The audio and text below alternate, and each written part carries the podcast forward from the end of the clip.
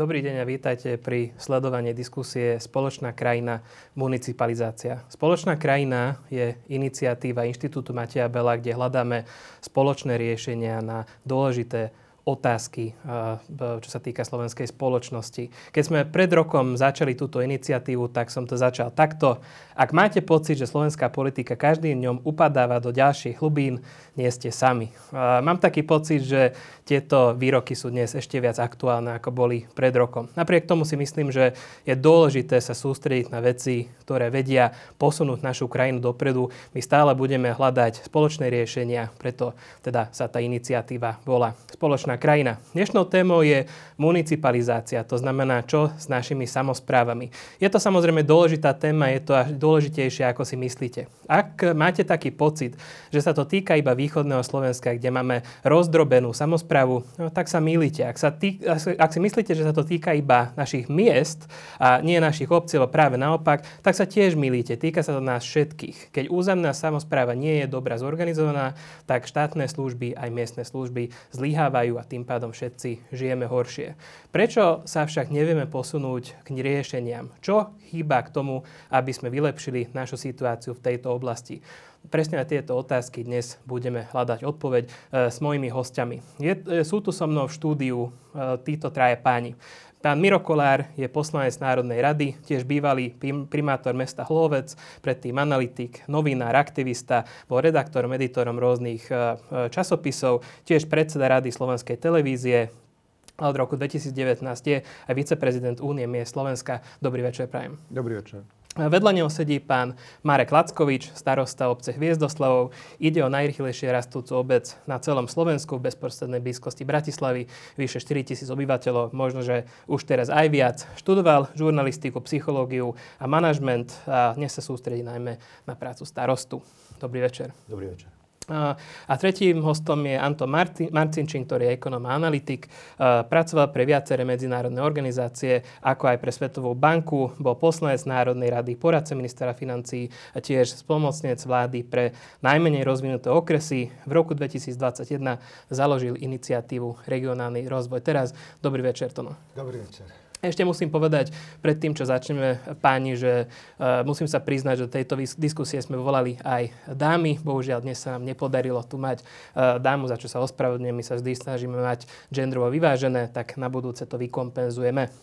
Dobre, poďme na to a začneme nejak s nejakým všeobecným prehľadom. Aká je situácia v súčasnosti v samozprávach? Veľa počujeme o tom, že je nejaký disbalans medzi štátom a samozprávou, že to, čo chceme od samozpráv, samozprávy nevedia dať. Ako to vidíte vy?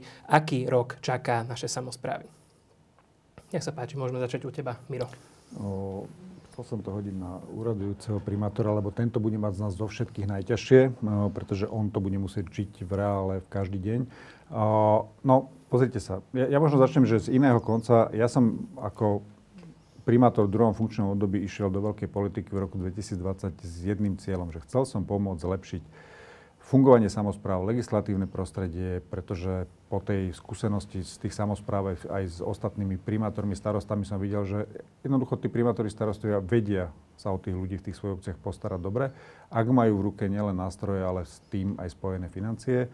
A dnes musím skonštatovať, že tak ako dostali samozprávy za posledné 3 roky ponose, nedostali asi od žiadnej vlády po roku 89, takmer si dovolím, dovolím povedať. Čiže to je jeden z hlavných dôvodov, prečo čakajú samozprávy ťažké roky a prečo je tam ten disbalans medzi tým, a aké majú zákonné povinnosti a aké majú reálne možnosti ich aj finančne zvládnuť. Nehovoriac o tom, že už aj tie povinnosti, ktoré realizujú za štát cez prenesený výkon štátnej správy, ten štát v rozpore s ústavou akoby nedofinancoval. Čiže ja som vlastne skončil teraz po týchto voľbách s tým, že ja som ešte nastupujúcemu primátorovi, čo je také, musím to povedať, lebo je to taká, že perlička, že primátor Hlohovca žije v najrychlejšie sa rozvíjajúcej obci Hviezdoslavov a teda síce má trvalý pobyt Hlovci, ale ani po voľbách, keď sa stal primátorom, sa nepresťahoval do Hlovca, žije stále v Hviezdoslavove.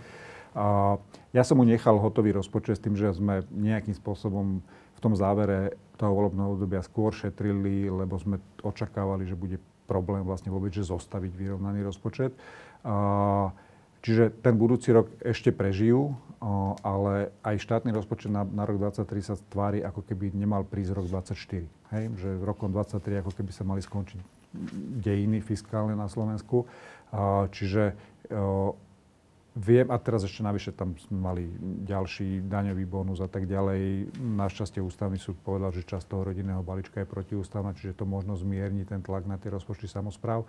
Ale jednoducho faktom je, že tie samozprávy môžu zabudnúť na najbližšie roky na nejaký zásadný rozvoj a budú mať problém zostaviť e, rozpočty v súlade so zákonom, najmä ak neprejde štátny rozpočet, pretože toto to, prináša ešte ďalšiu komplikáciu pre samozprávy, keď nie, nie je schválený rozpočet vlastne celého okruhu verejnej správy vytvára to ešte ďalšie obmedzenia, musia mať aj oni rozpoč- vyrovnaný rozpočet z hľadiska bežných kapitálových výdavkov, tam už ani rezervné fondy im potom nepomôžu, čiže e, komplikujeme to situáciu ešte viac. Takže dúfam, že napriek včerajším vytrhnutým demisiám nakoniec tej Národnej rade nejakú podobu toho štátneho rozpočtu schválime už len preto, aby sme ešte viac neskomplikovali situáciu samozprávom.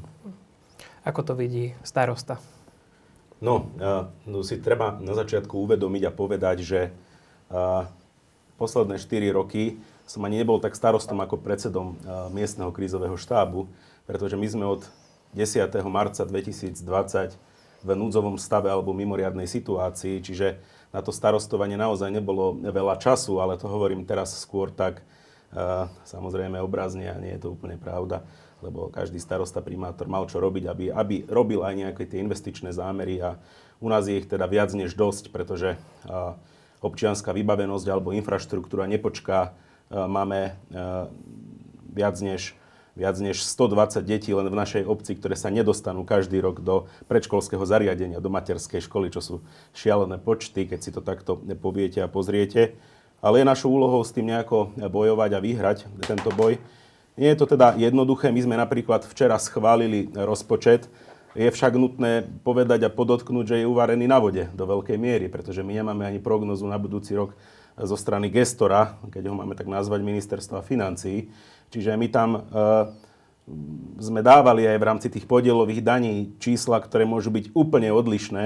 My sme aj minulý rok videli, že máme v podstate každé jedno mesto a obec mala výpadok na podielových daniach, ktoré dodnes neprišli vo forme nejakého refinancu alebo niečoho podobného. Čiže je to veľmi zložité ešte popri tom, keď vás štát takto nejakým spôsobom podráža, plánovať a zodpovedne naozaj plánovať a stavať sa k tomu. Nám sa podarilo e, včera, čo sa veľmi teším, vyobstarať elektrínu a plyn pre obec na nasledujúce dva roky. Opäť museli sme sa spojiť 94 miest a obci, aby sme vôbec dokázali vyobstarať. A strieľali sme večer šampus, že sa prihlásil aspoň jeden uchádzač, ktorý to napokon vyhral, bol schopný vôbec dodať tieto komodity. Eh, veľmi ťažké časy nás čakajú, ale napriek tomu si myslím, že to, že to zvládneme, ale možno, možno by sme aj teraz ako spoločnosť mali, mali sa všetci trochu upokojiť, zodpovedne sa pripraviť, naozaj nadýchnuť. Dosť bolo populizmu, dosť bolo strašenia, dosť bolo nezmyslov a naozaj by sme si už mali povedať, že poďme zodpovedne pracovať, lebo, lebo naozaj sa to už takto robiť nedá. A ináč, ale na záver tohto prvého vstupu, ja mám také dojem, že my sme ešte dodnes v mimoriadnej situácii, ktorá sa týka covidu, že ešte asi nebola zrušená, že ako je, je december 2022, od 10. marca 2020, ja si myslím, že už aj toto by sme mohli trošku že, že upratať a upraviť, lebo už je to až niekedy že nedôstojné. No, už si vznik, zvykáme na mimoriadné stavy a udalosti. Uh, Anto Marcinčín, aký rok čaká uh, podľa teba, podľa vás samozprávy? Aby som, aby som nevyzneval tak pochmurne a skepticky, a tak a, myslím si, že samozprávy sú na tom lepšie, než je na tom centrálna vláda. A, takže to je pozitívny bod. A pozitívne je, že, cent, že samozprávy sú oveľa flexibilnejšie, akčnejšie, viac orientované na výsledok. Čiže v podstate to, čo by sme čakali a 30 rokov budujeme na tej centrálnej úrovni, tak do istej, do veľkej miery máme na úrovni samozpráv. Tak toto, toto je veľká výhoda a myslím, že to je veľké pozitívum. A, a to negatívum je asi v tom, že my Dodneska príliš nevieme na Slovensku, čo vlastne od obcí a miest očakávame, čo majú robiť. Niečo sme si dali do zákona, sú tam pekné veci, nedali sme im na to peniaze, na tie pekné veci.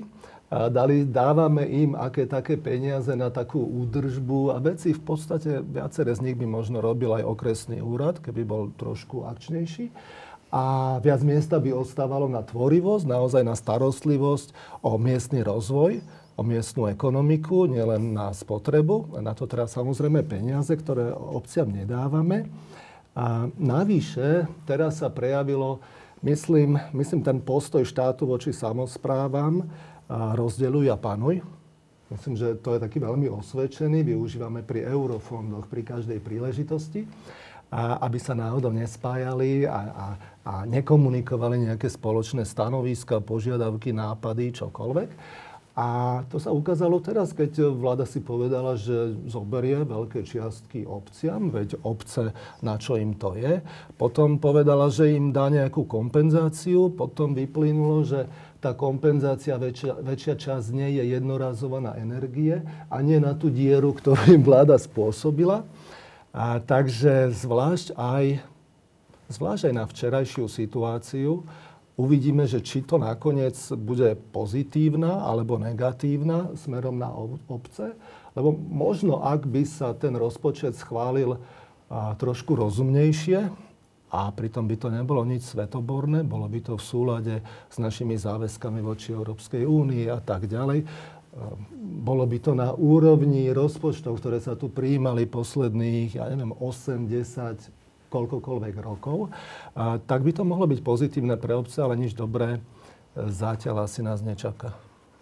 Si začal tým, že nebudeš pochmúrny, ale si prišiel k tomu. Ja môžem len doplním, že v čom naozaj tie samozprávy sú nositeľmi akože pozitívne informácie, že tie samozprávy naozaj hospodária jednak sú zo zákona nútené a, a hospodária naozaj oveľa lepšie ako štát. Na tom celkovom objeme toho dlhu Slovenskej republiky tie samozprávy sa podielajú, myslím, že akože jednociferným percentom, hm, hej, čiže my sme na tom naozaj lepšie. A, a na druhej strane potom sa nám to vracia, lebo prídem na ministerstvo financií a my sa pozrieme na tie vaše agregátne účty, vidíme, že vy tam máte veľa peniazy, no dobre, ale však my tam máme veľa peniazy, pretože hospodárime s rozumom a keďže okrem eurofondov a donedávna úverových zdrojov, ktoré boli za výhodné podmienky. My nemáme iné zdroje na, na rozvoj investícií, len tie, ktoré si akoby, že ušetríme efektívnou prevádzkou. A teraz minister financí sa pozrie, však tam ich máte, no tak prejedzte ich, hej, lebo však to, to stačí. Čiže e, dobrá správa je, že, že my vieme hospodáriť efektívne a zlá správa je, že keď si to potom všimne Igor Matovič, tak nám tie peniaze bude každý zoberie, ale povie, však ja vám nedám, máte z čoho prejedať a investície zase vyleteli hore komínom. Hm. Tak uh, nahrávame, aj streamujeme dnešnú diskusiu deň po páde vlády, tak čo si Igor Matovič všimne, možno, že postupne bude menej a menej dôležité. Ale tým, že teda ideme mať novú vládu, nevieme kedy, nevieme ako a nevieme akú, uh, vystáva tá otázka, že čo by mala nová vláda, ktorá príde niekedy na scénu urobiť na navrátenie nejakej dôvery eh, medzi štátom a samozprávami, eh, ako by sme mohli vrátiť balans, eh, rovnováhu do tohto vzťahu. Marek Lackovič. Mala by počúvať a mala by viesť dialog. Lebo nepočúva a ten dialog častokrát nevedie. Je to častokrát monológ a častokrát taký, ktorý sa nedá počúvať na vyššie posledné obdobie. Čiže toto by sme mali zmeniť a je to veľmi jednoduché, naozaj tá komunikácia je v tomto prípade kľúčová. Samozprávy sú pripravené kedykoľvek komunikovať. A tak ako spomínal kolega, e, my sme nútení mať aj tie vyrovnané rozpočty, čo si vláda alebo štát nevie ani len predstaviť. Dokonca teraz máme novelu, že môžeme ísť do schodku. My sme nevyužili túto jedinečnú príležitosť ísť do schodku, ale teda vyrovnali sme, alebo teda prijali sme včera vyrovnaný rozpočet. Neviem si ja predstaviť ako starosta, že by som predložil schodkový rozpočet. Asi by ma nepochválili ani obyvateľia za niečo takéto. Ale kľúčové je naozaj tá komunikácia, hľadať e, dialog a, a počúvať sa jeden druhého navzájom. Nám by niekedy úplne stačilo, keby štát nezavádzal. Toto by už na začiatok bolo že veľmi dobré, lebo e, niekedy robí všetko preto, aby sme my nerealizovali tú poviem to napríklad, investičnú činnosť. Ja mám ako samozpráva neuveriteľný problém e, e, dožobrať sa, alebo prepačte za výraz, e, doprosiť sa vôbec k stavebnému povoleniu, napríklad na dobudovanie vodovodu a kanalizácie. Okresný úrad, ja to musím povedať, dnes je po výmene prednostu alebo prednostov na Slovensku paralizovaný a nie je to asi len náš prípad Dunajskej stredy. paralizovaný v tom, že tam fyzicky nemá už kto robiť a písať. Lebo tam je jeden zamestnanec na odbore životného prostredia, pardon, starostlivosti o životné prostredie a aj ten je na PNK. Tak to sa nedá fungovať, toto nie je funkčný štát. A to som povedal len o jednom okresnom úrade v okresnom meste. No, ja keby som mal povedať, že čo by mala nová vláda urobiť, podľa mňa by si mala zobrať tému dokončenia reformy verejnej správy za premiérskú tému a preto to považujem za dôležité, pretože vzhľadom na stav verejných financí nás čakajú ťažké roky a jednou z kľúčových, jedným z kľúčových bodov bude zefektívniť fungovanie štátu a práve dokončenie reformy verejnej správy, vy, do vyjasnenie vzťahov medzi centrálnou vládou, medzi samozprávami, medzi tým, čo majú zostať úlohy na úrovni centrálnej vlády, ktoré vieme pustiť do územia. To je aj cesta, ako zefektívniť fungovanie štátu a znižovať v nejakom čase aj deficit a tak ďalej. Len to musí byť premiérska téma, pretože inak je to, že energia je vyhodená hore komínom, pretože to žiadna jedna zo strán vládnej koalície nepresadí, pretože to je naozaj prerezová téma. A, a myslím si, že uh, toto by bol ten krok, ktorý by pomohol urobiť zo Slovenska priestor preto, aby sa z neho stala, že fungujúca krajina, kde je šanca, že ľuďom sa zvýši kvalita života, lebo tú kvalitu života merajú tým, ako majú kvalitu života tam, kde žijú, kde chodia spávať, vstávajú, žijú, umierajú, chodia do škôl, do práce. Čiže ja mám taký sen, že tu bude po budúcich voľbách premiér, ktorý tomuto bude rozumieť a toto si zoberie za svoju tému a udeje sa táto reforma aj ako nevyhnutná súčasť uh, akoby v úvodzovkách záchrany verejných financií a udržateľnosti na Slovensku. Ja by som možno iba dodal, že tam dole vzniká demokracia. A my sa potom čudujeme, že, že ľudia a volia kadejaké podivné strany, ale tá demokracia presne sa deje na tej ulici, v tej komunite, v, na tej dedine, v meste a pokiaľ sa tam nemôže diať, pokiaľ tam sa nikto nezaujíma môj názor, pokiaľ tam neviem nič presadiť, no tak potom neviem nič presadiť a ani, ani na vyššej úrovni. Ale povedal by som ja veľmi krátko, že ja sa strašne bojím tej reformy a bojím sa, lebo nie je splnená tá základná podmienka, o ktorej hovoril pán starosta a to je tá dôvera, partnerstvo. A my máme strašne veľa vlád a máme tú históriu, na ktorú sa aj hrdíme, že robíme reformy rýchlo, od stola, schovaný, cez víkend to napíšeme, rýchlo cez parlament, nech to do toho nikto nevrta, nech to nikto nepokazí. A potom, a potom to ide, hej, presne, len to chcem zdôrazniť, že, že preto sa toho bojím, a pretože kým vláda opustí ten svoj pocit nadradenosti, a ja, ja som ho počúval veľmi často od ministrov a na rôznych úrovniach. Naozaj ten pocit, to nie je to, že si to vymyslel bývalý premiér Fico, že na východe nič nie je. To je všeobecný pocit, že mimo Bratislavy nič nie je. Tam nie sú ľudské kapacity, tam to nevedia robiť, tam to kazia a celé zlé. My to vieme robiť a stojí to na nás, pada to na nás. S týmto prístupom ktorý tu je, je, je tu zakorenený. Pokiaľ sa začne robiť ďalšia reforma, tak to bude ďalší problém. A preto by bolo strašne dôležité, len, len presne to je aj vec tej druhej strany, samozpráv. Aby sa samozprávy dokázali rozumne spojiť, majú na to minimálne ZMOS, Úniu miest, majú aj úroveň žúb, majú krajské mesta a aby sa nenechali rozdeľovať, ale aby, aby si povedali, že čo chcú, aby boli partnerom a pritom poprík, my nemusíme nič objavovať. Absolútne nič neobjavujeme. To sú veci staré už 10 ročia, fungujú v Česku, Maďarsku, Polsku, fungujú ďalej na západ, asi aj na východ, fungujú dokonca na bitevnom poli pretože keď ukrajinská armáda je decentralizovaná a delegovaná, tak vie reagovať oveľa rýchlejšie a úspešnejšie než ruská armáda, ktorá je riadená z jedného centra. A už som hovoril dlho. A, takže reformu určite, ale pomaly. Hm. Takto, to, je takto, to je tak vážna reforma, že to je reforma na dve volebné obdobia. Aj, že jedno volebné obdobie ju poriadne pripraviť aj v diskusii v území. Napokon tá reforma verejnej správy, ktorá sa nedokončila, vznikala takto. A v druhom volebnom období ju už potom rýchlo realizovať, lebo tá realizácia už má byť potom nejako nakrokovaná, ale áno, to není reforma na jeden rok. Ja mám rovnako obavu, keď mi niekto povie, však na ministerstve vnútra sedí nejaká pracovná skupina, nikto nevie o čom, ako a zrazu vo chvíli, keď povedali, že nebojte sa, my vyriešime kompenzáciu samozprávam, že o, daňový mix, hovorím prosím vás pekne, toto je niečo, čo má vznikať, že roky v nejakej diskusii, nie že vy teraz prídete a ako to beží tu na v parlamente ešte cez poslanecký návrh, že v pondelok príde prídem a v stredu bude schválený daňový mix, hovorím, to môžete len absolútne už definitívne zničiť ten systém, že prosím vás, radšej to nerobte a riešte to kompenzáciami výdajov na energie a tak ďalej, lebo spôsobíte menej škody. Hm. K tej územnej reforme sa ešte dostaneme, ale teraz by som chcel prejsť na, na tú hlavnú tému e, dnešnej diskusie a to je municipalizácia, možno fragmentácia našich obcí. Ja som doniesol zo pár údajov a teda Slovensko patrí medzi najviac fragmentované krajiny v celej Európskej únii, dokonca OECD. E, máme veľmi malé samozprávy, máme ich veľmi veľa 92% našich obcí má po 3000 obyvateľov, priemerný počet je 1850, priemer EÚ je niečo vyše 5700, to znamená, že máme trikrát menšie obce vo všeobecnosti ako Európska únia. Hneď sa dostaneme k tomu, že čo toto spôsobuje, ale na úvod, ako sa toto vôbec stalo, Anton Marcinčín? Prečo máme toľko obcí? Čím sme takto špecificky?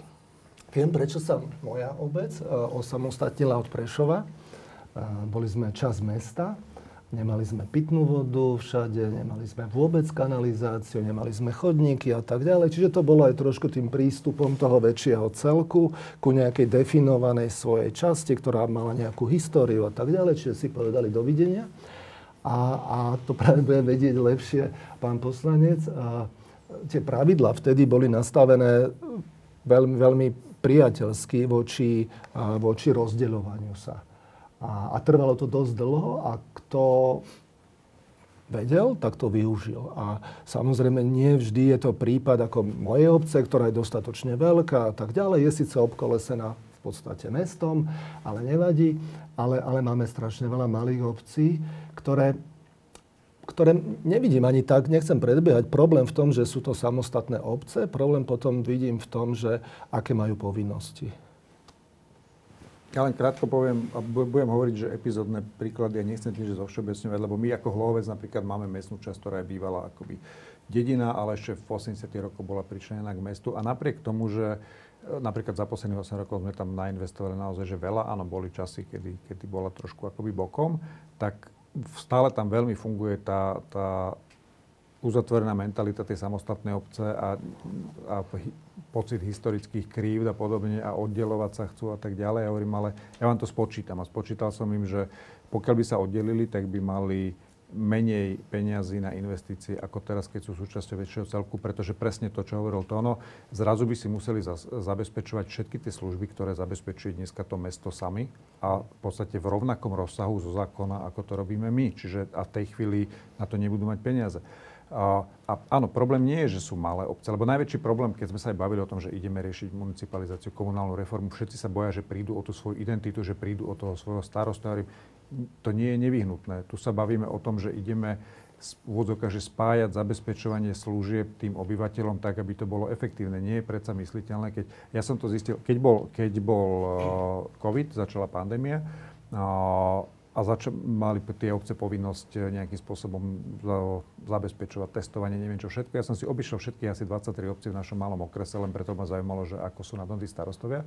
No a, a tie malé obce, 300, 400 o, početné, pre nich bolo naozaj, že otázkou prežitia to, keď zrazu tie kompenzácie od štátu neprišli mesiac, 2, 3, 4. Skončilo to tým, že starostka nosila vlastné peniaze do obecnej kasy, aby vedela vyplatiť, e, vyplatiť mzdu tej 1,5 zamestnanky, upratovačky a tak ďalej. Bol sú epizódne historky, že z východu, kde starosta je na dlhodobé PNK a chodí uradovať v rámci vychádzok, aby šetril obci uh, peniaze na svoju mzdu, lebo by ju nemal z čoho vyplatiť. Hej. To sú tak absurdné situácie, že naozaj je to nevyhnutné, ale hovorím, my sa nebavíme o zániku identity tých obcí a tak ďalej. Bavíme sa o efektívnom modeli spoločného zabezpečovania služieb, tak aby uh, za tie isté alebo menšie peniaze tí ľudia dostali rovnakú alebo lepšiu kvalitu a neznamenalo to ohrozenie tých obcí, pretože nemajú na, na rozvoj a naozaj tie malé obce napríklad na tie základnú infraštruktúru, kanalizáciu, vodu a tak ďalej. Čiže to je princíp municipalizácie, tak ako ho vnímam ja. Ehm, príbuzný príbeh je e, z obce Martinova na Gemery v okrese Rímavská sobota, kde dokonca starosta pracoval vo fabrike, aby odplácal dlhy obce, čo je, myslím si, že nevydané. Mimochodom je to starosta rómskej národnosti. Ehm, predsa by som ostal ešte na chvíľku u teba, Miro. Ehm, hovorili sme o tom, že Hlohovec má teda mestskú časť. Nejak sa ale novým mestským častiam, nejak, alebo obciam sa nechce stať mestskými časťami. Keď sa pozrieme na vývoj od roku roku 2000, tak e, na Slovensku žiadna obec nezanikla. Ani jedna. E, naopak 8 e, nových obcí vzniklo a nejak obce majú taký pocit, že im nevyhovuje štatút obecnej časti, mestskej časti. Čo by sme mohli robiť preto, aby to tak nebolo? Čo napríklad by potrebovali aj obyvateľia Šulekova, aby sa cítili viac byť akože aktívnou alebo dobrou súčasťou väčšieho mesta?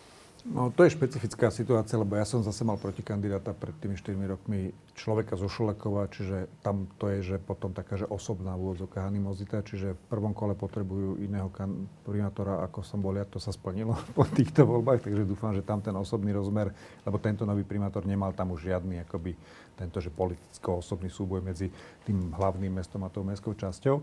A neviem, čo by sa muselo zmeniť, ako takto, že... Mm, to, čo mňa potešilo napríklad, že v tej samotnej miestnej časti aj po týchto voľbách vlastne sa posilnila taká tá, že, že občianská komunitná nejaká že aktivita a spolupatričnosť, lebo pochopili, že e, povedzme, že prevážili tam tie, tie volické hlasy, ktoré napriek tomu, že tam v reále preinvestovalo za 4 roky, poviem asi 3-4 milióny eur, a majú novú kanalizáciu, majú nové osvetlenie, majú zrekonštruovanú školu, majú nové námestie, majú futbalový štadión zrekonštruovaný a tak ďalej, ihriska nové.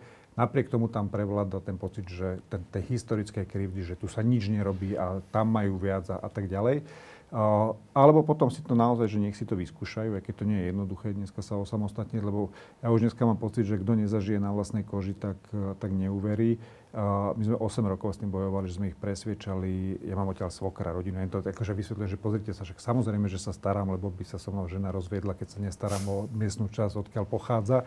Ale ani to, ne, to nepomohlo. Čiže keď sa pýta, že ako ich presvedčiť, že neviem, asi naozaj len, len tá osobná skúsenosť, že buď postupne, a to je na roky, že začínajú vnímať, že ten rozvoj sa deje u nich, alebo potom teraz to poviem, že vulgárne si každý, nech si každý nabije hubu a skúsi si to sám a zistí, že pri, tom, pri tej veľkosti jednoducho e, tá kvalita tých služieb, ktoré dostanú od obce, už tedy bude nižšie, ako keď sú súčasťou väčšieho celku. Nespochybňujem, že sa deje to, čo spomínal aj Tono, že jednoducho, ja napríklad rozumiem kolegovi Feckovi, ktorý tam Nižnú Šebastovú, tuším, či e, sa snaží akoby odčleniť už e, asi 12 rokov, čo sedí v parlamente, toto bol asi 7 alebo 8 pokus legislatívny, lebo a častokrát sú aj tie, tie napríklad, že eurofondové možnosti nastavené tak, že obce do nejakého nízkeho počtu obyvateľov majú šancu čerpať peniaze práve na túto infraštruktúru vodovody, kanalizácie.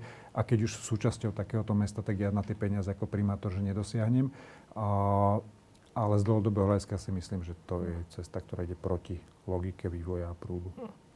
Hm. E, pán starosta Hviezdoslav sa postupne stáva strediskovou obcov. Je to obec, čo naberá nových obyvateľov primárne z Bratislavy. E, ako to vidíte v budúcnosti?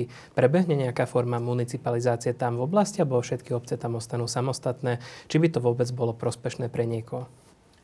E, ja som mal tú čest byť teraz súčasťou slovenskej delegácie Transparency International v Kosove na prelome septembra, októbra, kde sme boli na takom, nazvem to, výmennom pobyte.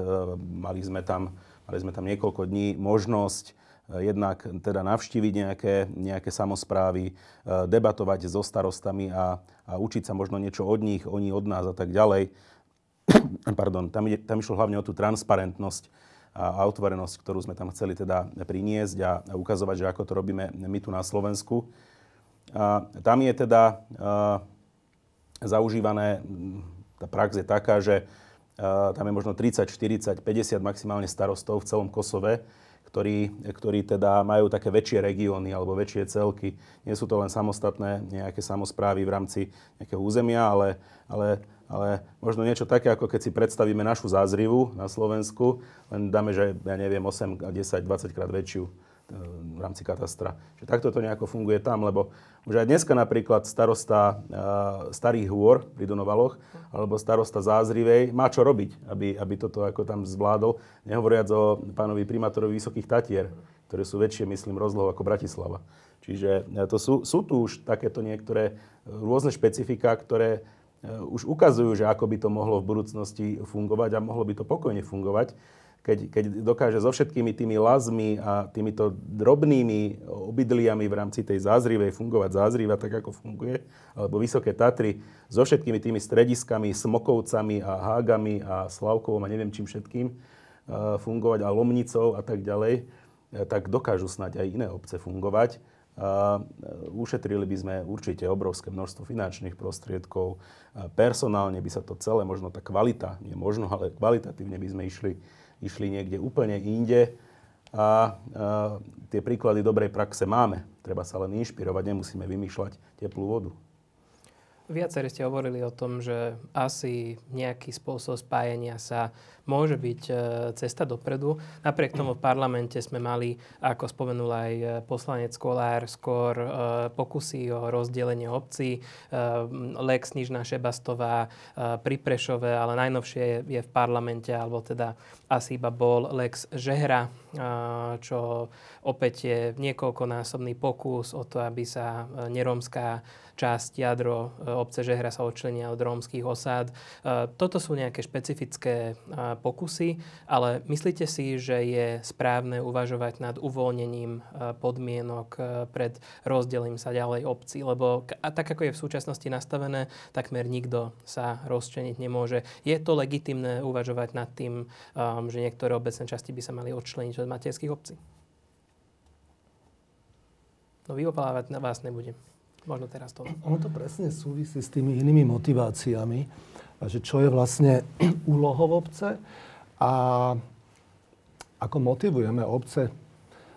Spomínal to Miro, európske fondy. Ehm, mne to príde, že my sa tu ehm, naťahujeme, diskutujeme a jeden je chudobný a druhý je ešte chudobnejší. A ja som to videl e, v tých najmenej rozvinutých okresoch, keď som prišiel do okresu a vedel som, že na celý rok mám pre nich 800 tisíc, čo je viac než nič. Ale keď som si študoval príklady z Nemecka a z iných štátov, tak som vedel, že som tam mal prísť možno s 80 miliónmi. A potom sa ináč rozpráva, pretože sú úplne iné možnosti, než, než, než keď človek sa rozpráva a, a všetci sú chudobní a nikto nevidí, že, že aký to má vlastne výsledok a sú podivne motivovaní kadejakými výzvami. A, čiže keďže to súvisí s týmto všetkým, tak sa mi zdá, že, a, že nie je úplne rozumné teraz do toho takto vstupovať nejakým rezom, a keď nepoznáme vlastne ani, ani víziu, ani čo chceme robiť, ako chceme robiť. A nepoznám nejaký taký prípad, že, že by to bolo absolútne nevyhnutné. Možno teraz som vzbudil u niekoho veľkú nevôľu. A, a, a radšej by som sa venoval tomu, aby sme si sadli a povedali si, že čo chceme, ako to chceme nastaviť. Lebo naozaj obce majú jednu obrovskú výhodu oproti všetkým ostatným celkom, územiam, že sú veľmi dobre definované. My nemáme naozaj problém definovať obec, jej katastrom na základe historických akýchkoľvek dokladov. Keď už ideme na funkčné územia, tak tam je veľký problém, to vôbec nevieme. Takže ja vôbec nemám problém s tým, aby 12 ľudí si povedalo, že, že chcú byť obec. Možno, že nebudú mať e, plateného starostu, už vôbec neplatených poslancov.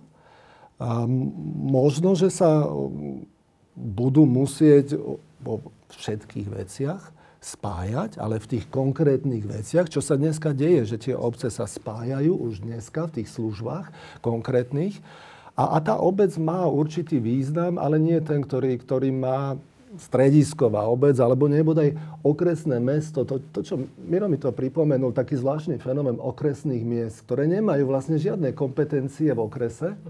A aj tak všetky obce a mesta sa vidia v tom okresnom meste. A poviem k tomu dve veci. Áno, veď už dneska funguje, že tie obce spolupracujú a povieme, aké konkrétne príklady. A na druhej strane, to je presne to, že aj tak ako tá malá obec u nás, tá Šulekovo, má takú tú historickú hrdosť, tak presne u nás všetci majú tú hrdosť okresného mesta, hoci nemáme ani súd, ani prokuratúru, ani, ani nič, ale, ale máme štatút okresného mesta a keď on prídeme, tak ten starosta, za ktorého sa to stane, alebo primátor, ten skončí. Ale chcel som tej medziobecnej spolupráci. Funguje to dnes, fungujú spoločné obecné úrady. Hej. Keď ja som sa stal primátorom, tak vlastne my sme fungovali v Lohovci, sme zastrešovali spoločný obecný úrad pre všetkých 23 obcí z okresu a tam sme zabezpečovali školský úrad, stavebný úrad, matriku a takéto veci. A, a prispievali vtedy tie obce, myslím, že euro za obyvateľa. Hej, spolu sme to akoby financovali. Len zase taká, že úsmevná príhoda, No dnes už Lohovec nie je súčasťou toho spoločného ovocného úradu, už to robí len mesto Leopoldova a zvyšných 22 obcí. Mali pocit, že na to doplácajú, keď to bol Lohovec, teraz ich to stojí 4 eurá na obyvateľa, hej, po, po nejakých dvoch, rokoch. A musím ale povedať ten, ten čarovný dôvod, pre ktorý nás požiadali, aby sme vystúpili z toho spoločného obecného úradu, lebo teraz súčasťou toho bol stavebný úrad, aj keď som sa stal primátorom, po nejakých pár mesiacoch som zistil, že dejú sa veci, že autentický autentická strana na kolaudačné rozhodnutia stavebných povoleniach, len tá posledná s môjim podpisom a šéf stavebného úradu to predtým, keďže som nesignoval každú stranu, vymenil. Hej? Tak som si povedal, no ja sa nechcem dostať do basy. Vlastne dobre, jeho, ne, nemám potrebu v tejto chvíli poslať do basy, len som poprosil tých starostov, lebo tie pravidlá sú, že na to, aby ja som odvolal šéfa spoločného stavebného úradu, s tým musia súhlasiť si starostovia. Hovorím, toto sa deje, nechcem si to zobrať na triko a oni ma povedali, že prosím vás, že môžete ísť von, že my, u mňa sedeli v zasadačke na Mestskom úrade, že my sa poradíme. A po tej porade po hodine ma zavolali a povedali, že či by som nevystúpil za spoločného úradu, lebo oni chcú radšej takéhoto šéfa stavebného úradu. To je, akože je to, je to epizodické. Na druhej strane treba si aj povedať, že aké majú motivácie častokrát tí starostovia. A ešte druhý príklad, zase sú obce, ktoré napríklad dohodnú sa a spoločne zabezpečujú odvoz smetí. Lebo si povie 5 obcí, že budeme sa zabezpečovať alebo objednáme si tú službu spoločne, pretože je to efektívnejšie. Toto dnes už funguje tam, kde ich život k tomu akoby prinúti a teraz je otázka, že či k tomu máme všetkých prinútiť legislatívou a tak ďalej, ale tie pozitívne príklady máme aj na Slovensku. Hej. Čiže minimálne v časti tých služieb už dnes funguje tá spolupráca tak, aby vôbec boli akoby zabezpečiteľné za nejakých udržateľných finančných e, podmienok. Som len doplnil, že napríklad funguje aj u nás už medziobecná spolupráca. Ono je to ešte výraznejšie alebo vypuklejšie v tých prípadoch, kedy tie obce sú aj fyzicky prakticky spojené a naozaj sú tam aj zbytočné tie tabule začiatok a koniec obce, viť e, Hviezdoslavou, Kvetoslavou, Dunajská Lužná, Rovinka a podobne, kde sú naozaj tie tabule prakticky zbytočné. Ale teda, aby som sa vrátil, máme naozaj napríklad projektového manažéra, ktorý zastrešuje projektové riadenie a verejné obstarávania pre viacero obcí. Čiže presne ako aj hovorí pán kolega, my to už aj dnes máme a robíme. Čo považujem za dôležité je celé to teraz e, sprecizovať, učesať, e, a možno nás nečaká ani taká dlhá cesta k tomu želanému výsledku, ako si teraz myslíme. Len to treba naozaj e, e, spokojnou diskusiou sprecizovať do, do nejakého výsledku, ale nebude to určite za jeden alebo dva piatky, ale vyžaduje si to aj nejaký ten čas a, a sme na dobrej ceste, aby to fungovalo. Poďme sa trošku pozrieť na tie extrémne príbehy, prípady. To znamená, že obce, ktoré sú zrazu príliš veľké, alebo aj na obce, ktoré sú veľmi malé. E, zostaňme u vás, pán starosta. E, aj v okolí Bratislavy, aj pri Košiciach vyrastú nové obrovské obce, niektoré dokonca na zelenej lúke, alebo sa oživujú obecné časti, e, ktoré predtým boli maličké, teraz je tam viac ľudí ako v, v povodnej obci, alebo dokonca aj mesta, napríklad Stupava pri Bratislave zažíva obrovský boom. Košice v podobnej situácii, niektoré okresné mesta tiež hlásia, že ľudia sa vysťahujú do okolitých obcí. Aká je situácia v takýchto obciach? Ako to vníma starosta takejto obce? Pokiaľ stíha infraštruktúra, tak je všetko v poriadku, ale ona väčšinou nestíha. Tam vzniká ten problém. Nedostatok miest v školách, škôlkach, nestíhanie kanalizácie, nízky tlak vo vodovode a mohol by som pokračovať. Nehovoriac o absencii, nedostatku služieb v rámci občianskej vybavenosti nejakých reštauračných obchodov. Chýba, jednoducho chýbajú tieto, tie, táto vybavenosť a um, niekedy chýba aj základná vybavenosť vo forme, nie sú dobudované chodníky a podobne. Tieto satelity, ktorým sme sa stali bohužiaľ aj my vplyvom nerozumného uvoľňovania územného plánu v minulosti. Musia s týmto zápasiť a musia s týmto bojovať. Lenže už je neskoro niektoré veci, naozaj keď už máte 99 ulic, ako v našom prípade, čo je viac než má niekoľko okresných miest na Slovensku, eh, je ťažké budovať teraz 14 km segregovaných cyklotras, lebo už nemáte kde jednoducho. Je to, je to, je to obostavané, je to zastavané. Čo by som ale ja tu trošku vytkol možno, eh, možno verejnosti, aby som nebol, eh, aby som zastal akoby to starostovské a primátorské, tak ja by som vytkol verejnosti, že aspoň u nás sa to častokrát stáva, keď sú aj pripomienky alebo zmeny a doplnky územného plánu sa to volá, verejnosť má prakticky nulový záujem legislatívne sa podielať na tom, aby to bolo dobre urobené nulové pripomienkovanie takýchto záležitostí. Napríklad u nás prišla aktuálne teraz nula pripomienok aj na rozpočet, čo už považujem za trošku krajne bizarné. Ale tí ľudia sa s prepačením začínajú vždy vyšantievať na, na tých Facebookoch a na tých sociálnych sieťach. A toto nejde akoby že dobrým smerom. My keď chceme participovať spoločne s tou verejnosťou na týchto veciach, aby, aby dopadli na konci dňa dobre a najlepšie, ako sa dá, tak potrebujeme sa naspäť trošku vrátiť z toho Facebooku do reálneho sveta, do reálneho života, lebo takto sa naozaj nedá riadiť štát, obec, mesto, ani komunita, nič. Čiže mnoho krokov musia byť, musí byť urobených, aby, aby to všetko dobre klaplo. Ja som teraz asi odbočil trošku od, od tej otázky. Vrátim sa k nej, a, aby som zodpovedal. Ten nárast je naozaj rýchly, ono sa to potom prejavuje aj na tých cestách či už na železničných tratiach alebo na samotných komunikáciách, ktoré, ktoré nestíhajú takúto vyťaženosť. A, vidíme to aj pri, ko, pri pandémii, ktorá bola teraz COVID-19. My sme mali extrémny nárast odpadu, ktorý sa produkoval vplyvom toho, že ľudia pracovali z domu.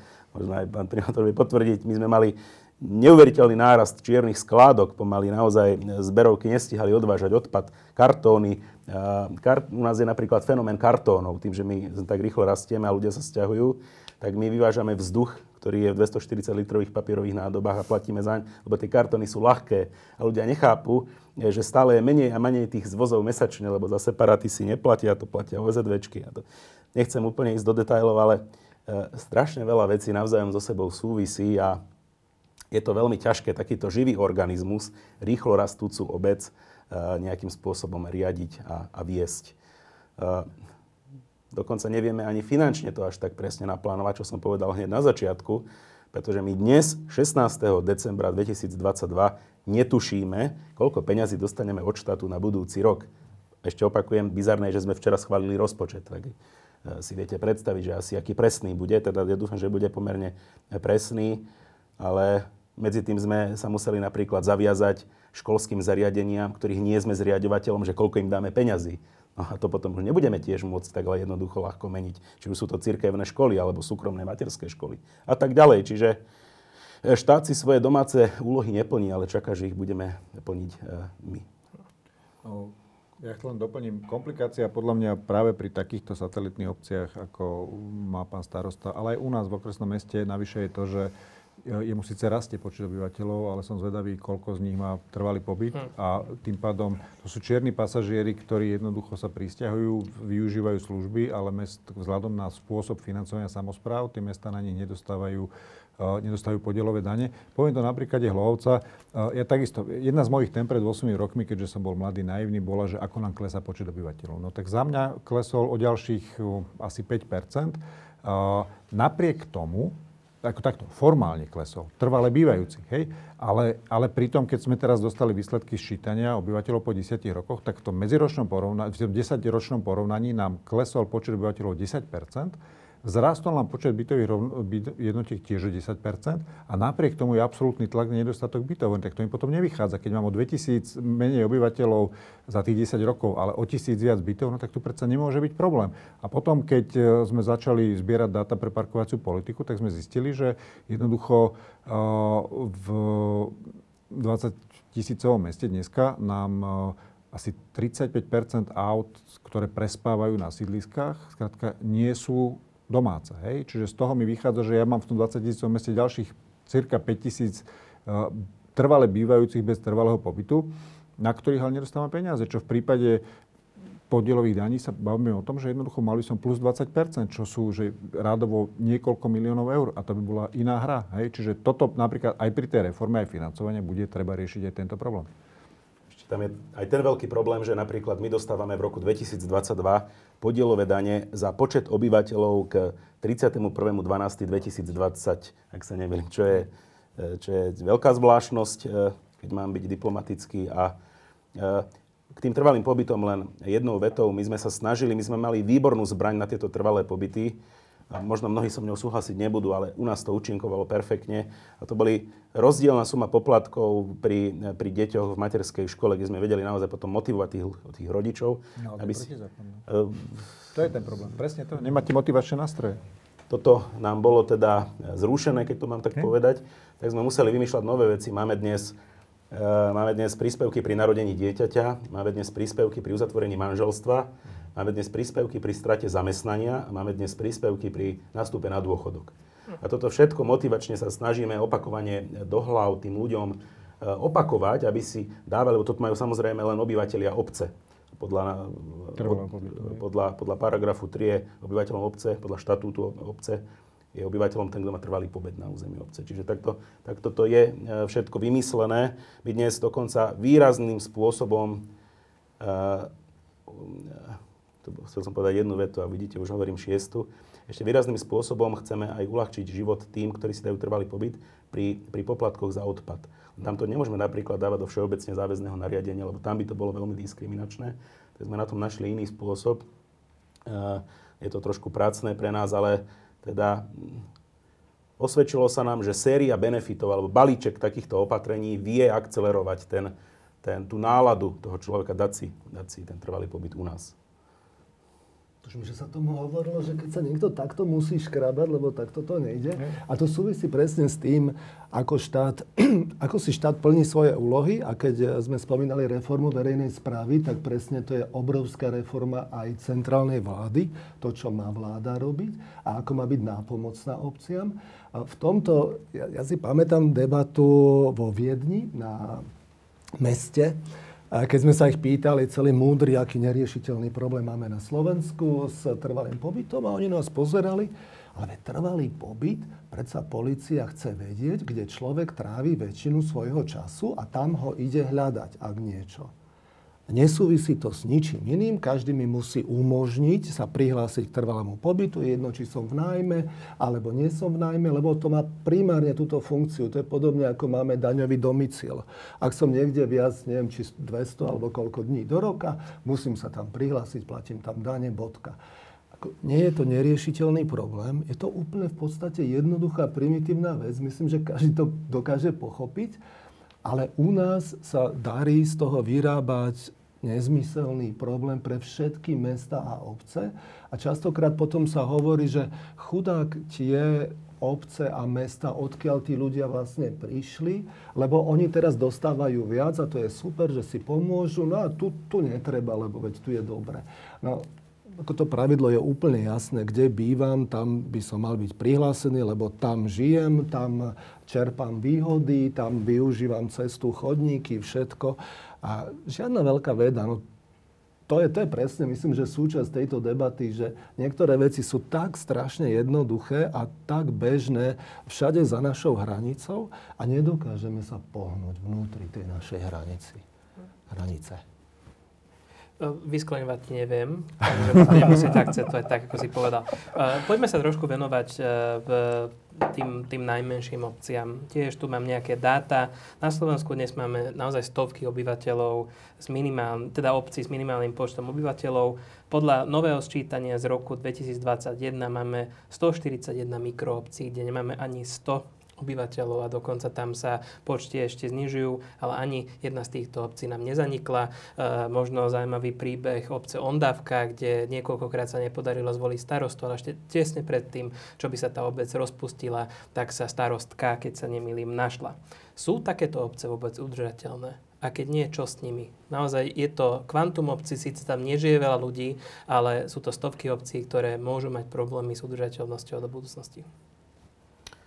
Problém eh, je ten, že ani jeden z obyvateľov týchto obcí by asi v živote nesúhlasil, aby sa aby zanikli nejakým spôsobom. Už len, už, len, už len toto. Čiže nebude to asi jednoduché riešenie, ale na konci dňa oni si musia uvedomiť, že na to doplácajú. Uh, oni sami.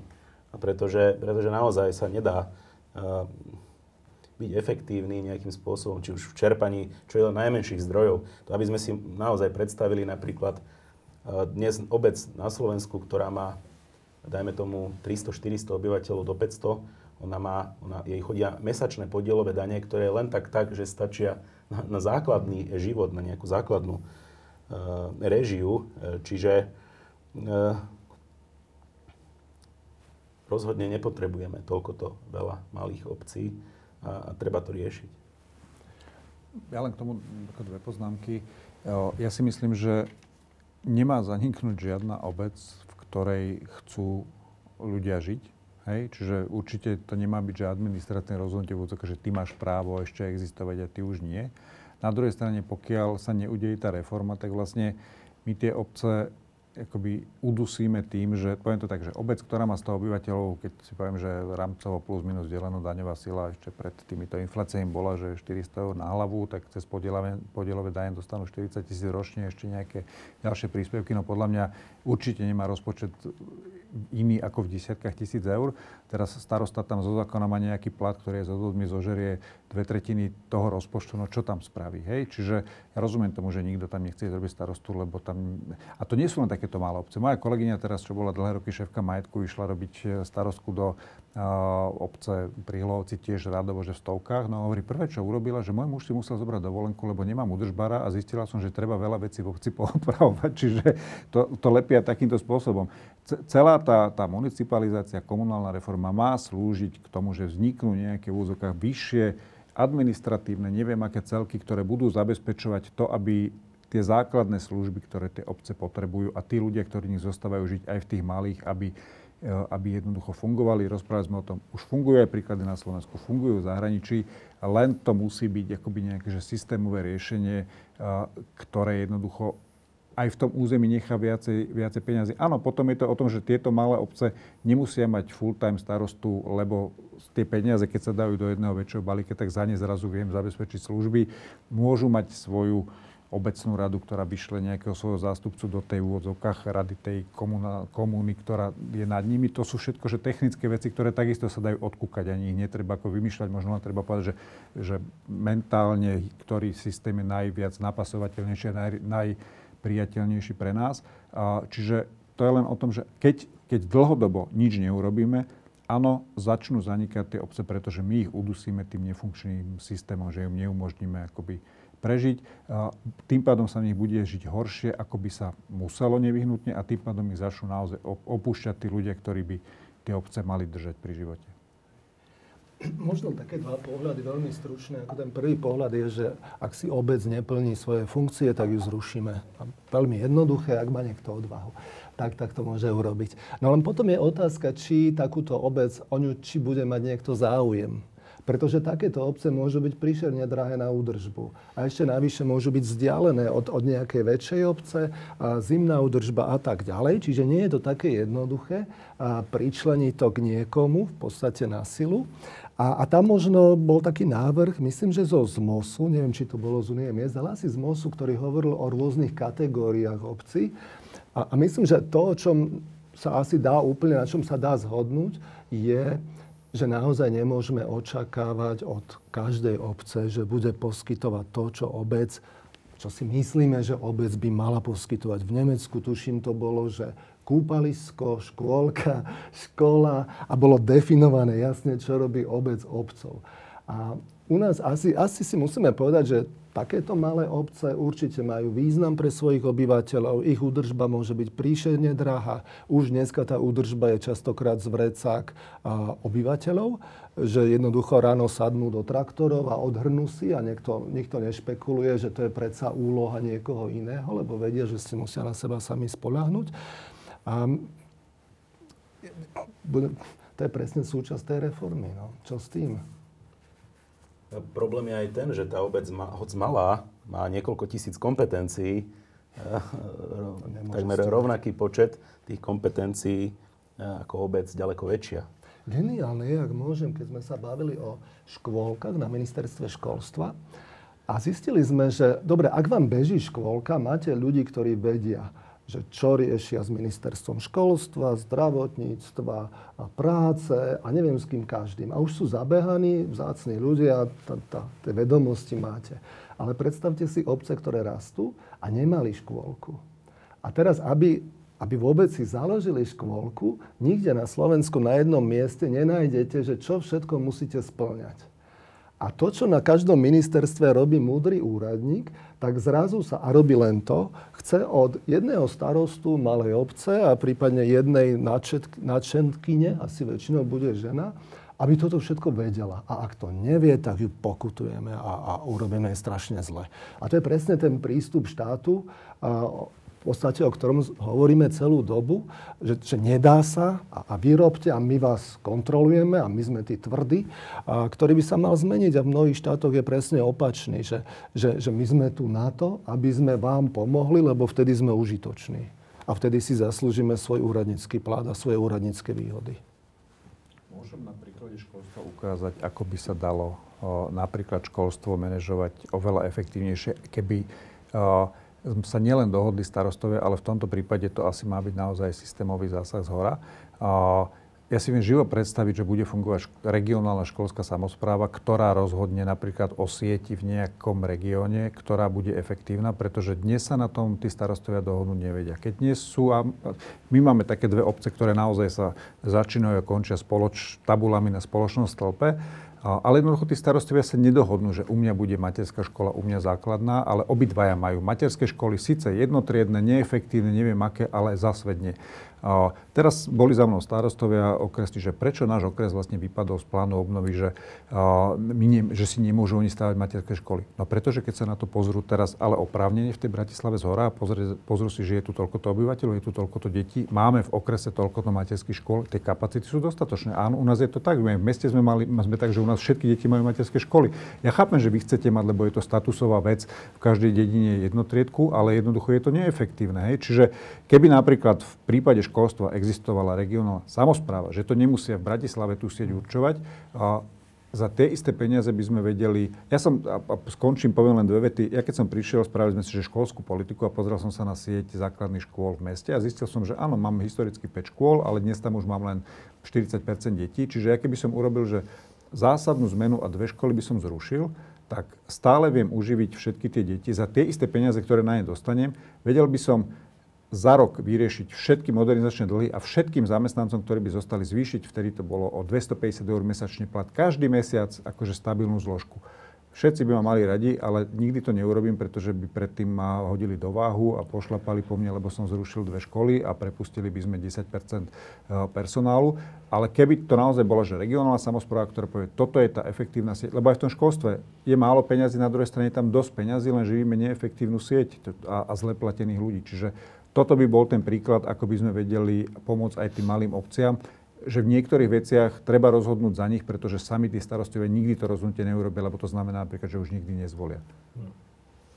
Skúsim vás dotlačiť ešte do ďalších konkrétností. Uh, teraz si predstavte situáciu, boli parlamentné voľby, máme výsledok dokonca, máme aj vládu, čo teda samozrejme nemáme garantované. A nový premiér alebo premiérka vás troch zavolá do miestnosti a povie vám, poradte mi, ako viem prispieť tomu, aby prebehla municipalizácia, potrebujeme to spraviť. Čo by ste poradili novému premiérovi, premiérke? Čo má robiť? Aké presné kroky?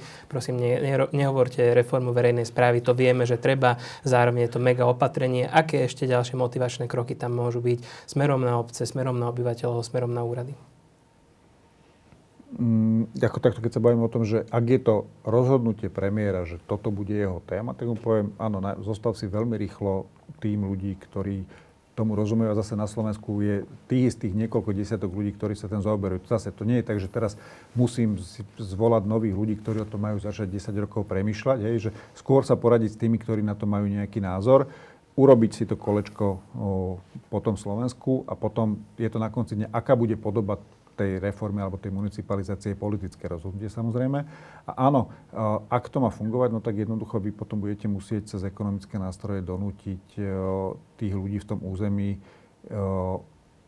to a nejakým spôsobom akceptovať. E, a opakujem, musí konať rýchlo v zmysle tom, že musí na začiatku toho volebného obdobia povedať, že toto bude téma a ideme to rýchlo pripraviť, čo znamená, že pripravia to za to prvé volebné obdobie a za druhé zrealizujú. Ale nič iné múdrejšie nepo, ne, jednoducho e, neporadím len nevymýšľaj vymyslené, zavolaj si tých, ktorí o tom 20 rokov si niečo myslia a poďme sa rozprávať, či nájdeme ten jeden spoločný koncept, ktorý potom odrokujeme v tom území, lebo toto je reforma, ktorú neurobíte silou bez toho, že tých stakeholderov jednoducho dostanete na svoju stranu. Rozsype sa vám to po ceste.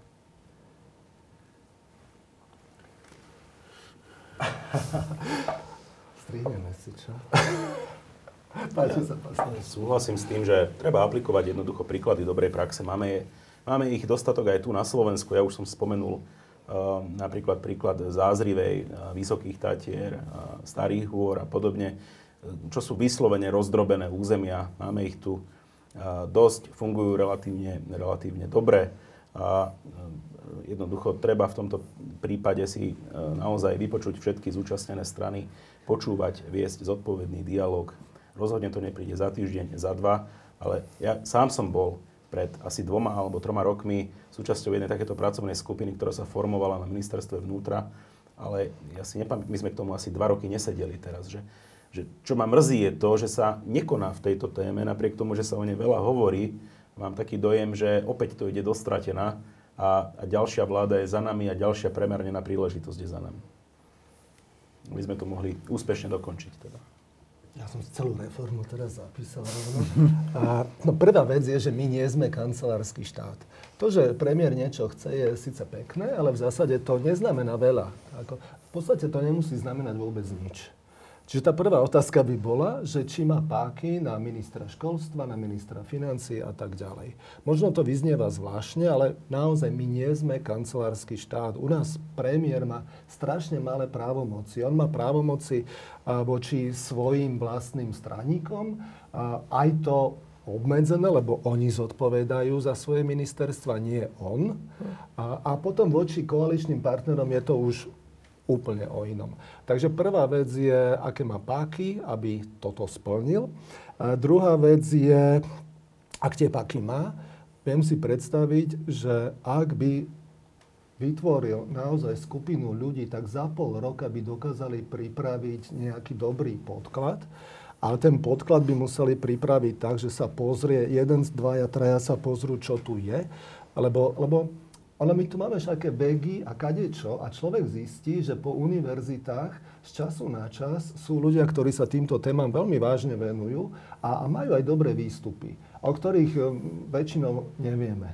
Z nejakého dôvodu naše univerzity si žijú niekde, ale, ale tie veci tu sú, len treba sa na to pozrieť. Druhá vec je rôzne materiály, stratégie a tak ďalej, ktoré už tu boli. Čiže čo tu je, kto tu je, a určite tam musia byť e, všetci partnery, bez tej nadradenosti, bez toho, že ich budem strašiť, že nedostanú eurofondy. Ja neviem, čím strašia. A nebol som nikdy pri tom, ale viem si predstaviť. Čiže samozrejme Únia miest, ZMOS a tak ďalej, učitelia. A potom je tam tá otázka, ako, na čom sa vieme dohodnúť, ale to si musíme povedať, že čo chceme, a keď vieme, čo chceme, tak potom nám to obmedzí vôbec tie alternatívy. No a nakoniec, koľko peňazí na to chceme dať. A pokiaľ toto, ja si myslím, že ono, ono reálne sa to dá intenzívne pol roka na tom pracovať a potom prísť s niečím. A naozaj to nemusí trvať, že, že nekonečne dlho. Takáto jedna vec, o ktorej ty hovoríš, že ako nehovoríme teraz o, cel, o celku.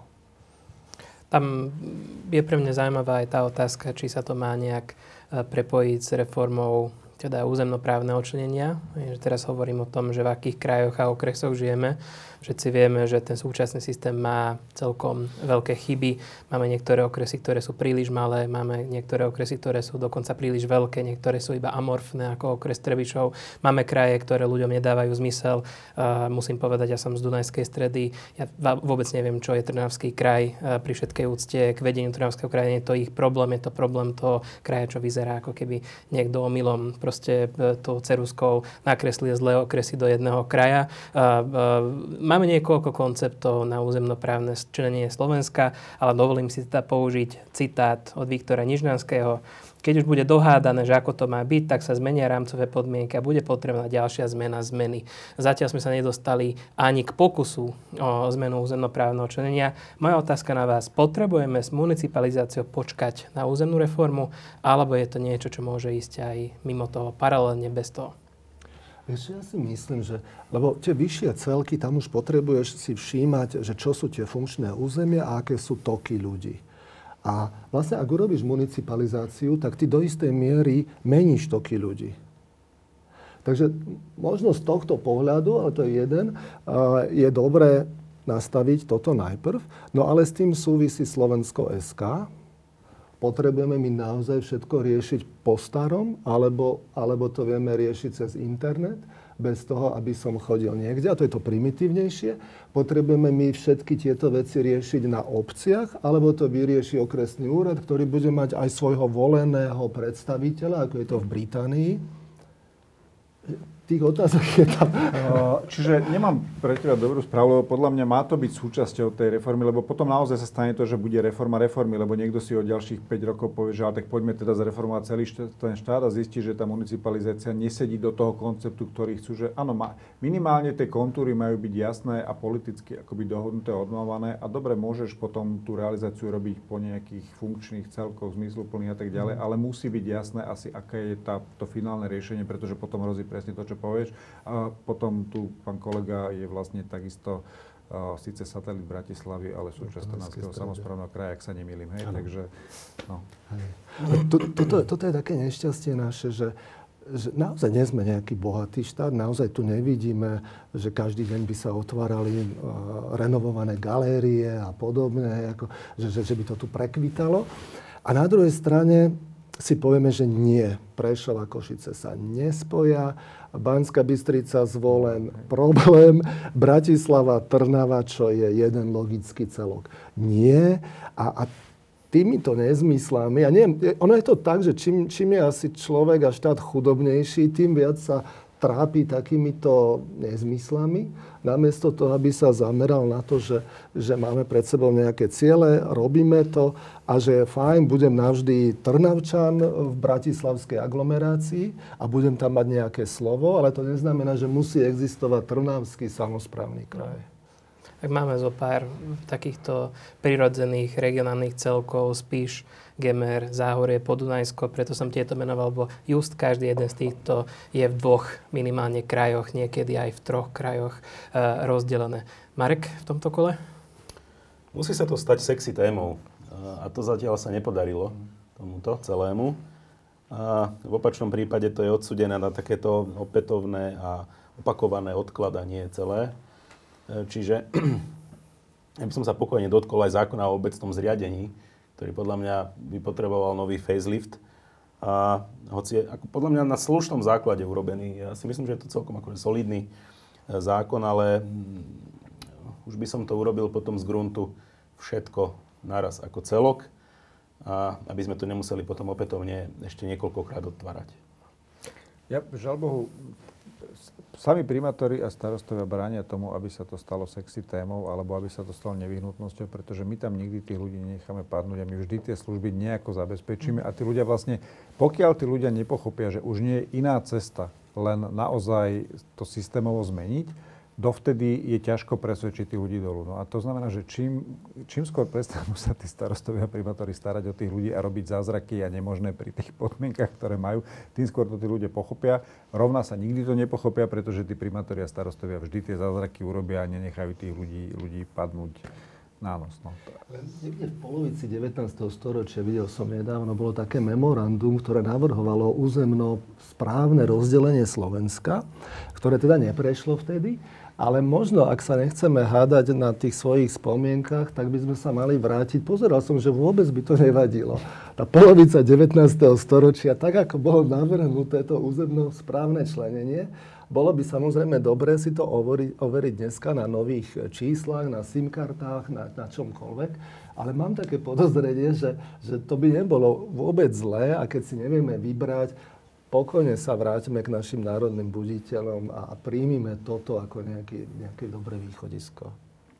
Hovorili sme za posledné minúty najmä o nejakom ústrednom plánovaní, ale existuje alternatívne modely a osobne nepovažujem e, Maďarsko za, ako nejaký inkubátor inovatívnych riešení za posledné roky, respektíve niektoré riešenia sú inovatívne, ale nie tým smerom, čo by som ja teda uznával. Ale v Maďarsku prebehla veľmi zaujímavá reforma, kde sa zrušili všetky okresy a nahradili sa postupnou dobrovoľnou spoluprácou obci a potom tie mikroregióny e, sa ukotvili ako nový systém okresov. Je takéto budovanie z dola alternatívou územnej reformy? Aj, nás, aj pre Slovensko?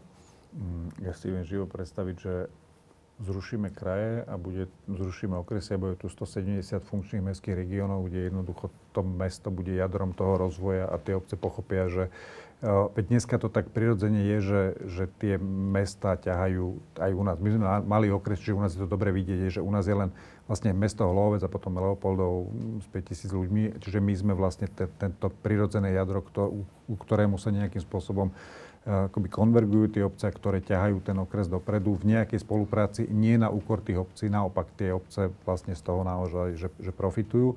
Čiže áno, to viem si predstaviť takýto model. Uh, ale zase je to na odbornú debatu, na dobré počítanie, že čo je aj akoby ekonomicky najrozumnejšie, pretože tie zdroje sú nejakým spôsobom obmedzené, ale na druhej strane má to byť model, a to, to sme ešte neotvorili, a tomu sa tomu takisto venuje, má to, byť, má to byť model, ktorý motivuje tých ľudí v tom území, že majú dostatok nástrojov na to, aby sami vedeli drivovať ten, ten rozvoj toho územia, pretože presne to sú z prostosti, prepačením z Bratislavy, že tam nikto nie je, ani tam nedávame peniaze, lebo nebudú vedieť, jak rozvoj. Naopak, dajte mi do rúk nástroje a nebudem musieť odchádzať do Trnavy, do Bratislavy, do Bruselu, lebo sa realizujem tam, kde som. A každý by sa najradšej realizoval tam, odkiaľ je, pokiaľ by vedel, že môže a má v ruke nástroje a financie na rozvoj toho územia. Čiže nech už je to členenie akékoľvek, tak to rozdelenie tých kompetencií a tokov peniazy má byť také, aby akoby motivovalo ten vnútorný rozvoj toho územia a, a motivovalo tých ľudí, aby vložili tie svoje schopnosti do rozvoja toho územia, kde žijú a nenutilo ich to odchádzať sa realizovať niekde inde. Aká bola tá pôvodná otázka? My sme asi trošku... Ja to vždy zahovorím, sorry. Eh, či je dobrovoľná, nejaká dobrovoľná spolupráca obcí na vytvorenie nových okresov, nových, eh, nové územnej samozprávy, zaujímavý model aj pre Slovensko? Eh,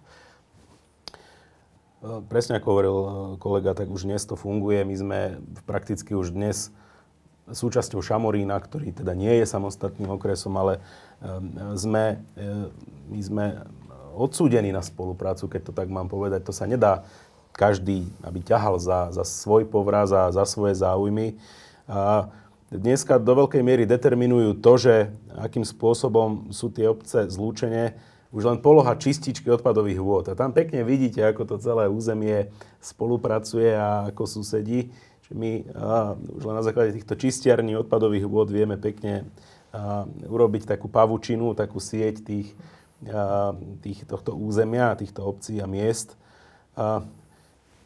Je to o tom hľadaní toho správneho modelu. Ja dnes nechcem povedať, alebo neviem povedať, že ktorý by bol úplne ten najlepší. Vyžaduje si to presne odbornú debatu. A tak, ako sme už niekoľkokrát povedali, ten dialog a počúvať sa navzájom. Určite to riešenie nájdeme a netrúfam si povedať, že ktoré by bolo úplne to najlepšie a, a ktoré by okamžite zaručilo e, rozkvet a a šťastie všetkých zúčastnených.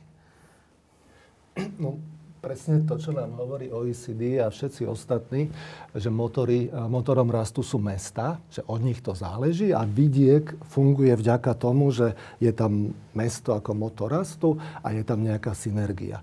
A znovu, ako to, to netreba vymýšľať, to je 10 ročia a, viac stará vec. A čiže ke, O tom sme nerozprávali, lebo to nie je úplne témou, ale ak zoberieme mesta, ktoré, kde sa má diať hospodársky rast, ten sa nedieje na ministerstve hospodárstva a nikde inde, to sa má diať v mestách, tak sa môžeme vrátiť k tej takej na zabudnutej reforme, kde dokonca bol nejakých 40 plus minus okresov de facto miest. A keby sa a vedeli dohodnúť v Unii miest, že nie 170, ale možno, že takých naozaj dobrých miest je menej, tak máme úplne spokojné reálne číslo. Dokonca by sme sa vrátili do tej polovice 19. storočia možno. A, a tie mesta majú byť tými, lebo dneska, ak, ak môžem, dneska každé ministerstvo má svoje siete regionálnych kancelárií, takých, onakých, ako buduje paralelnú štruktúru k tej, ktorú my tu dneska máme. A, a to, je, to je nezmysel a je to drahé ak by sme mali mesta a od nich by sme očakávali, že tu máte peniaze, tu máte pravidla, my sme centrálna vláda, tak, tak toto by sme pohli a iba takú spomienku z Francúzska, tuším v Lille to bolo, kde niekoľko dní sme sa rozprávali s podnikateľmi, komorami, školami, mestom, kadekým. Nikto ani raz nespomenul Paríž a centrálnu vládu. Oni všetky veci, ktoré pre svoj život a podnikanie potrebovali, riešili na úrovni aglomerácie. Paríž rieši svetové záležitosti a kade čo, ale normálny starosta, nie ako na Slovensku, že sa raz za týždeň ide ukázať, pripomenúť, popýtať, priniesť niečo, nejaký darček a podobne, ale všetko to riešia na mieste. Moja predposledná otázka na vás je, lebo už pomaly e, samozrejme musíme končiť. Aký je potenciál súčasných, e, súčasnej e, medziobecnej spolupráce? To znamená, aj dnes máme rôzne zdieľané obecné úrady, mikroregióny, miestne akčné skupiny. Môžu byť práve tieto medziobecné organizácie motorom municipalizácie, alebo skôr sú to nejaké dočasné fenomény? Ak môžem, tak ten, ten, ten potenciál je obrovský. Len dnes sa častokrát deje to, že my si navzájom súperíme, napríklad aj v prípade eurofondov.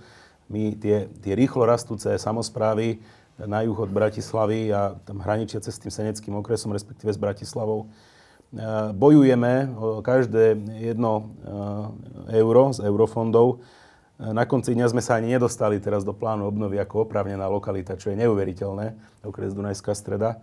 Pri tých základných školách tam, myslím, ostala uh, Galanta, Piešťany a Trnava, ak sa nemýlim. Uh, čiže, aby som neodbáčal, tá medziobecná spolupráca je a vie byť výborná, ale niekedy sa navzájom, keď mám použiť ten výraz, možno kanibalizujeme na týchto týchto zdrojoch, ale je to niekedy aj presne z toho dôvodu, ako spomínal pán kolega, že, že tie dáta, ktoré sú poskytované štátu, alebo tie výkony niektoré, ktoré my realizujeme, alebo niektorí naši kolegovia, skutočne vysielajú takýto signál, na základe ktorého sa inak konať nedá. A, a to je zle. To by sa diať e, nemalo. Ja len krátko na túto otázku. Ak môže byť nejaký pozitívny vplyv tých ťažkých rokov, ktoré čakajú samozprávy z hľadiska financií, tak to môže byť práve ten, že ich to ešte viac donúti k hľadaniu akoby spoločných postupov a spolupráce v zabezpečovaní niektorých služieb.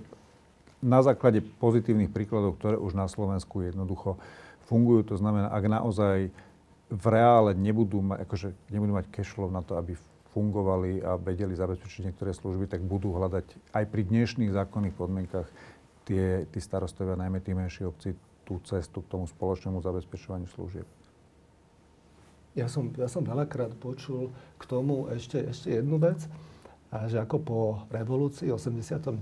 sa začala nejaká tá spolupráca, začalo sa niečo tvoriť a dodneska to funguje, funguje to stále viac z rôznych prí, e, príčin, ale ako logicky. Ale to, čo som počul, bolo, že, že vlastne Najviac ich rozdeľujú výzvy z európskych fondov. Pretože zrazu dve susedné dediny sú súpery.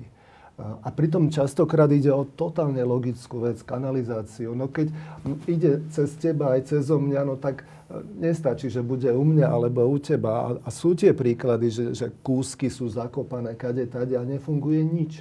A takisto tie školy, škôlky, nie je taký problém naozaj si, si pozrieť, že, že aká je dochádzková vzdialenosť a tak ďalej. Chápem, že ak je to ďaleko, no tak, tak sa nedá nič robiť, bude to niekde inde. Ale, ale bohužiaľ všetci sú postavení preto, že v jednu chvíľu sú súperi na život a na smrť. Úplne zbytočne.